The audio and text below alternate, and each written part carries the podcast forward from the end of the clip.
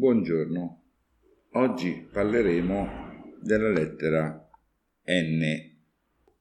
La lettera N è l'iniziale di Nun, che voleva dire serpente, ma serpente è soprattutto quello acquatico e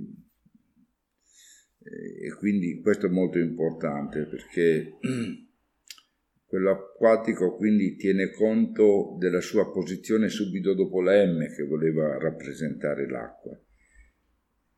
Indirettamente anche la N infatti rappresenta un po' l'acqua, il serpente acquatico.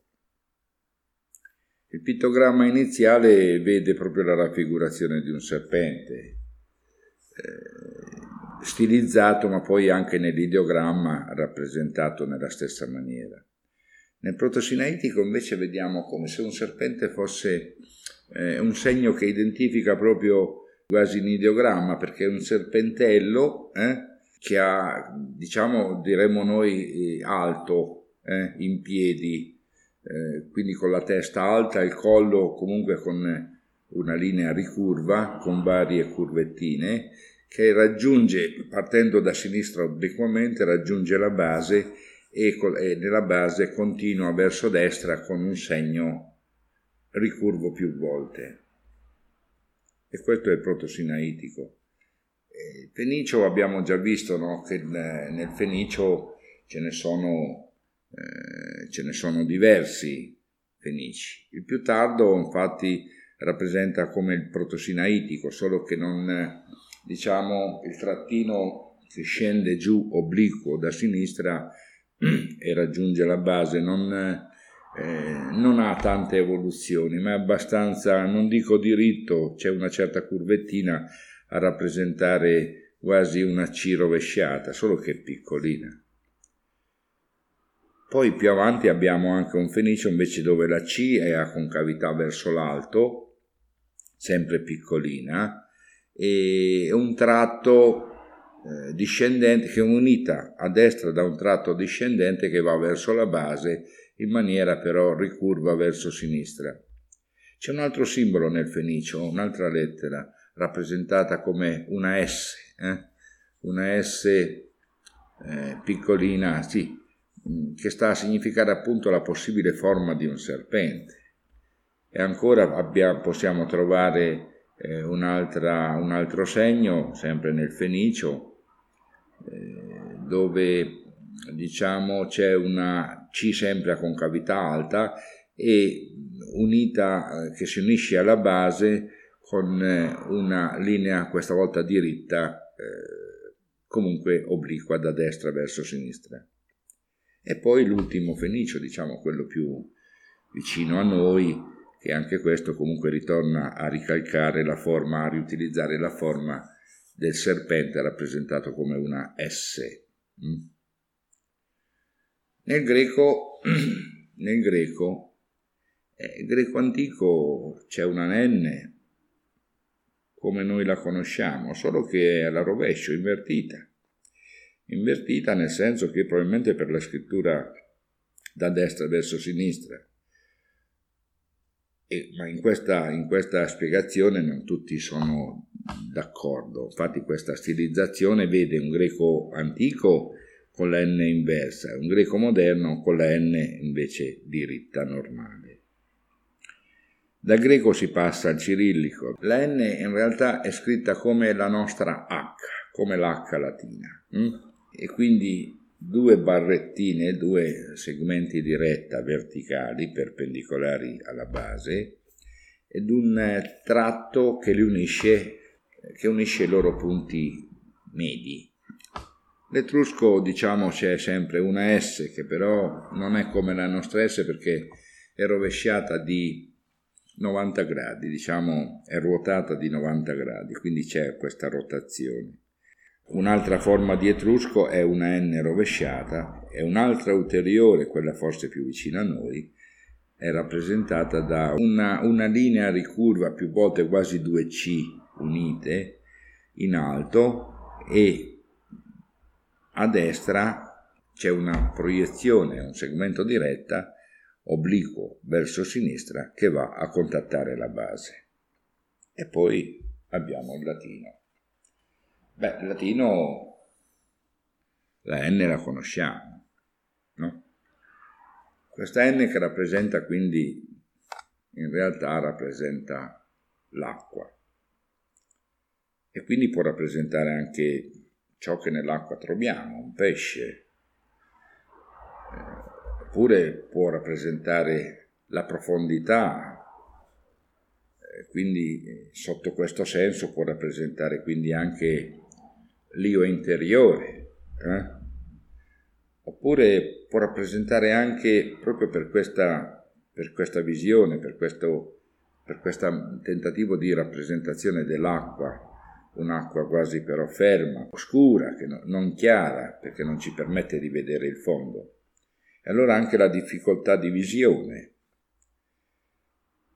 però può rappresentare anche un'evoluzione, perché noi rammentiamo che l'acqua rappresenta il substrato su cui avviene la fecondazione, è la parte femminile, è la parte genitrice, su cui avviene la fecondazione del raggio solare. E quindi può rappresentare anche il feto, può rappresentare simbolicamente il bambino e quindi la sua crescita, però può rappresentare anche l'avvento e quindi lo spuntare di qualcosa, di una nuova vita, lo spuntare di qualcosa. Certo, a cosa si rifà? Beh, questa N rappresenta un serpente importante. La N è l'iniziale di Necustan, che era il serpente di Mosè, lo stesso serpente che ha vinto la battaglia con i serpenti del faraone, ha diviso le acque, ha tinto di rosso le acque del Nilo, e quindi è un, chiamiamolo bastone, ma un bastone molto importante, tant'è che gli era stato dato un nome, Necustan. Però rappresenta pure il pesce, abbiamo detto, e il pesce bisogna rammentare che Chrismos viene rappresentato, il Cristo, anche con il pesce. E qui ci sono diverse teorie, perché era l'era dei pesci, perché il pesce veniva rappresentato con la lisca, e la lisca del pesce rappresenta in realtà una scala, e quindi rappresenta la possibilità di salire, di ascendere. Questo è molto importante. Tutte queste rappresentazioni, non per niente tra gli apostoli ci sono dei pescatori, e l'anello che il pontefice ha al suo dito si chiama l'anello del pescatore. Sono molti i temi che potremmo raccogliere parlando di questa, del simbolismo di questa N.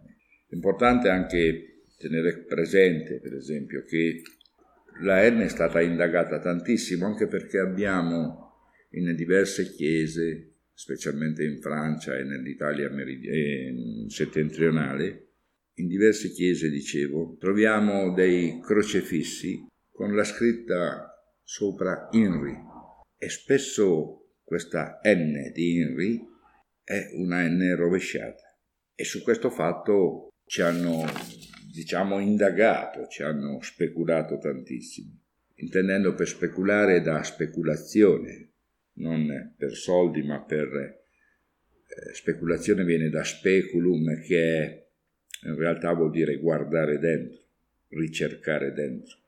Per esempio, l'inversione di questa N ha fatto fare alcune riflessioni. Nell'alfabeto ebraico la N ha valore di 50, un valore simbolico della N.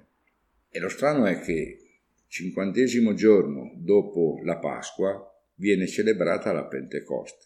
La Pentecoste è rappresentata dal fuoco divino che sale.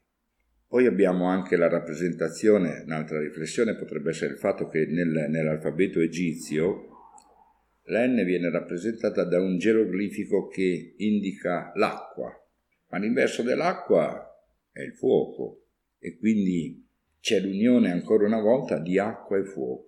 Quante volte abbiamo detto che il simbolo può avere una valenza positiva o una valenza negativa? In questo caso anche la N non si sottrae a questa possibilità e quindi può avere una valenza positiva e una valenza negativa. Addirittura qui si può avere una valenza anche, una valenza che potremmo dire cumulativa, perché ci stanno entrambi. C'è l'unione e la separazione delle acque, l'unione delle acque col cielo, a determinare ancora una volta l'unione ierosegamos che abbiamo detto tante volte. Il fuoco è l'elemento fecondatore, l'acqua è l'elemento fecondato. Io penso che non possiamo noi credere alla N inversa come alcuni autori ci indicano, che sia frutto di un errore ortografico per la scarsa preparazione di coloro che tracciavano questi segni. Io non penso. Io penso invece che abbia un valore simbolico l'inversione della N. L'inversione della N ha un valore simbolico importante. Grazie.